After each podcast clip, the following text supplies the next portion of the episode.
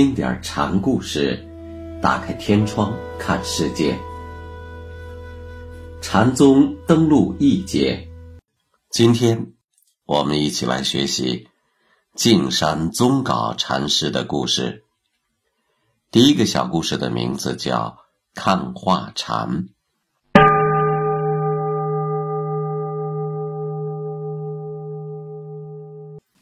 宗稿禅师小时候顽皮好动，有一次在私塾跟同学戏耍，拿砚台互相投掷，竟不小心从先生的脑袋上掠过，把先生的帽子给碰飞了。结果他被狠狠的训斥了一顿。回到家里之后，宗稿对父母说：“大丈夫。”读这些教人钻营的入世之书，还不如去探究出世之法。于是，便跑到了宝峰寺去跟准禅师学禅。准禅师对宗稿十分的赏识，极力的为他指点入道的捷径，并告诫他说：“你现在未能参悟，毛病在于太过执着。”思考问题好钻牛角尖，这叫做知障。准禅师去世之后，宗稿又改拜圆悟为师。圆悟禅师经常拿“有据无据，如藤以树”这个话头来考验宗稿。每次宗稿一开口，圆悟便告诉他：“不对，不对。”就这样过了有半年时间，宗稿觉得老是这样，自己也没有什么长进。于是有一天，他就反问元悟说：“我听说老师当年也曾向五祖禅师问过这个问题，不知道五祖当时是怎样回答你的？”元悟只是笑了一笑，没有吭声。宗稿忍不住劝元悟道。五祖即使在大庭广众之下回答你的问话，自然也就不是什么秘密。你现在就告诉我，又有何妨呢？元悟不得已，只好告诉宗稿说：“我问五祖，有句无句，如藤以树，应该怎样领会？”他对我说：“描也描不出，画也画不成。”我又问他：“树倒藤枯时该怎么办？”吴祖告诉我说：“这与前一个问题是相互连贯的。”宗稿听到这儿，便对元悟说：“行了，我已经领会了。”元悟就举了几个公案来考验他，宗稿都能对答如流。元悟高兴地对他说：“你现在该知道。”我不是欺骗你了吧？当时圆悟禅师奉诏主持云居，宗稿听说之后便前往拜会。到达云居寺的第二天，圆悟便邀请他出任禅寺的首座。禅院当中有不少的高僧，对宗稿初登山门就占据了这个高位，私下里都愤愤不平。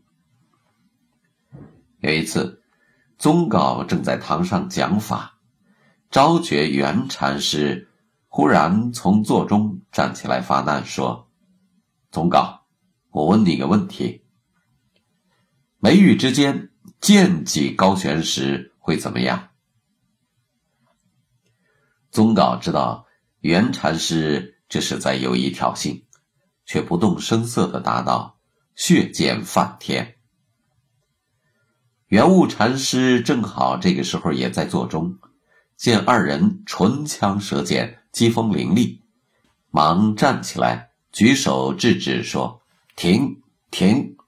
问的极好，答的也极奇。”圆禅师本来对宗稿的答语暗自佩服，听圆悟这么一说，那股不平之气已然消散殆尽，乐得找个台阶下。就重新回到了座中。自此，宗稿同那些高僧之间的隔阂也就慢慢的消除了。元务回蜀之后，宗杲先后在云居山、云门旧址、福建长乐养语、小溪云门庵、结庵受法，后又应丞相张俊之邀，移至径山。绍兴十三年，主战派大将张九成坐党赵鼎被折，因为宗杲与其过从甚密。秦桧找了个借口，说宗杲傍善朝政，将他追牒流放。直到绍兴二十六年，才预设回到浙江，先后住在玉王山和径山，声望甚极。宗杲在径山讲法时，对僧众说：“圆通秀禅师有一首寄句，我给大家念一念。”少林九年冷坐，刚被神光去破。如今五十难分，只得麻缠直果。这一个那一个更一个，若是明眼人，何须重说破？贫僧今天不免狗尾续貂，也周上两句。老胡九年化堕。可惜当时放过，致令莫照之徒鬼哭常年大作，这一个那一个更一个，虽然苦口叮咛，却似树头风过。大会普觉禅师语录当中收录有一段宗稿指责一个士大夫的话，意思与上面的这首寄句大同小异。耳上志在莫照处，定是遭邪师引入鬼窟里无疑。今又得书，复执静坐为驾，其志逆如此，如何参得净山禅？这里宗稿极力贬斥的莫照是怎么回事呢？所谓莫照，是指。弘治正觉倡导的莫照禅，其特点是把静坐歇缘看作可以证悟的唯一途径。它既不同于动静与墨皆是禅的南宗潮流，也不同于向北宗坐禅的回归。它以空解前世为主要关照对象，追求照体独立、物我俱亡之境。实际上，正觉在很大程度上吸收了庄子的思想入禅，因而不强调修禅者入世，也反对其他的解脱之道，认为做道理要严句，胡棒乱喝，尽是夜时流转。南宋初年，莫照禅曾风靡一时。绍兴四年，宗杲结安于福建阳屿。莫照禅正盛行于民，宗杲对此感到强烈不满，于是力排莫照为邪，提出了自己特殊的禅说。在禅宗史上，这种特殊禅被称作是抗化禅。看化禅同参公案有一定的联系，但两者又不完全相同。看化指的是参究话头，也就是。只参究公案中的答语部分，不涉及公案的语境，其目的也不是针对一则具体的公案，而是借此达到对禅的整体精神的体悟。因此，看化禅的本质在于摆脱公案，超越文字。从大会语录看，宗稿要求弟子参究的话头实际上只有六七个，即。庭前柏树子，马三金，干始绝，狗子无佛性，一口吸尽西江水，东山水上行，以及云门路子等。其中赵州的“狗子无佛性”这一画图的使用频率最高。下面我们可以从昭觉克勤的俗家弟子成都范宪君。也就是宗稿的师妹的开悟经过，以及宗稿自己指导弟子悟本禅师参禅的经过，大致来了解一下看化禅的具体内容和方法。由此，我们也可以知道宗稿看化禅的禅学观也是渊源有资。范宪君独自过活有好多年，常常坐而不卧。听说圆悟大师住在昭觉寺，他便前去拜访，请圆悟给自己指点门径。圆悟对他说：“你好好琢磨琢磨，不是心，不是佛，不是物，是个什么？这个问题就行了。”范宪君遵从元悟的教诲。日思夜虑，可就是不开窍，他很伤心，便又找到元悟泣诉道：“大师有什么特殊的方法可以让弟子比较容易领会的吗？”元悟告诉他说：“倒是有个简洁的方法，别的你且不要管，光琢磨一下是个什么这个问题就行了。”范宪君不久果然就醒悟过来，他告诉元悟说：“原来这么的近呐！”到了宗杲禅师那里，所看的话头一改为公案的答语。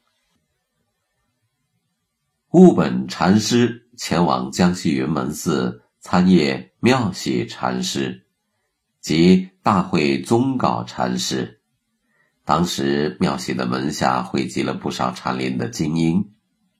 这些人大都亲临过妙喜的直接点拨，悟本却一直没有受到妙喜的认可，所以他觉得妙喜禅师是瞧不起自己，故此打算另找门庭。妙喜察觉了他的想法后，对他说：“你只要专心参究就行了，不要胡思乱想。如果你能参出些门道来，不用你开口。”我自然就能看出来。同门的僧徒听说这件事之后，讥笑悟本说：“本试着这个人参禅这么多年了，到如今只学会说‘不会’二字。”悟本生气的回斥道：“我开始学禅的时候，你还在老娘肚子里抽筋呢，你知不知道？”从此以后，悟本。越加用心的钻研，尤其是对“狗子无佛性”这段公案用功最勤。有一天晚上，已经敲过三鼓了，悟本已在禅堂大殿的柱子旁打盹儿，口里不知不觉地说了一个“无”字。他豁然醒悟过来。三天之后，妙喜外出归来，悟本便兴冲冲的。直奔方丈，前脚刚刚跨过门槛，还没有来得及开口，妙喜就在室内招呼他说：“本胡子这回可是彻底开了窍了。”宗稿的看画禅有一个基本的原则，那就是要活参而不能死参，也就是要把话头当活剧看，而不是做死剧来读。大会语录中收有宗稿。答傅书密的一封信，其中有段话对我们理解看化禅的具体看法及本悟禅师开悟的前层心理，都有相当的注意，不妨睁眼云下。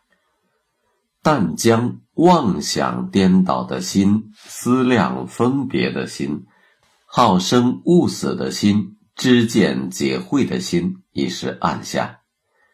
只就按下处看个话头。僧问赵州：“狗子还有佛性也无？”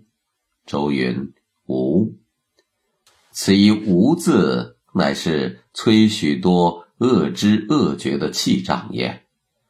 不得做有污秽，不得做道理会，不得向一根下资粮补夺，不得向杨梅顺木处堕根。不得向雨露上做活计，不得扬在无事家里，不得向举起处承担，不得向文字中引证，但向十二时中四微以内时时提思，时时咀嚼。狗子还有佛性也无，云无，不离日用，是如此做功夫看，月十日便自见的也。宗稿在这里提出的按下五种心。和八个不得，既反对就话头颂鼓平唱乱下注语，貌似深沉，实则言不及义的做法；也反对动辄回忆古怪动作，或干脆拒绝回答问题，以致学人无所适从的玄虚作风。同时，也批判了莫兆禅的遁世倾向，可以说是对北宋以来各种禅风的。全面清算。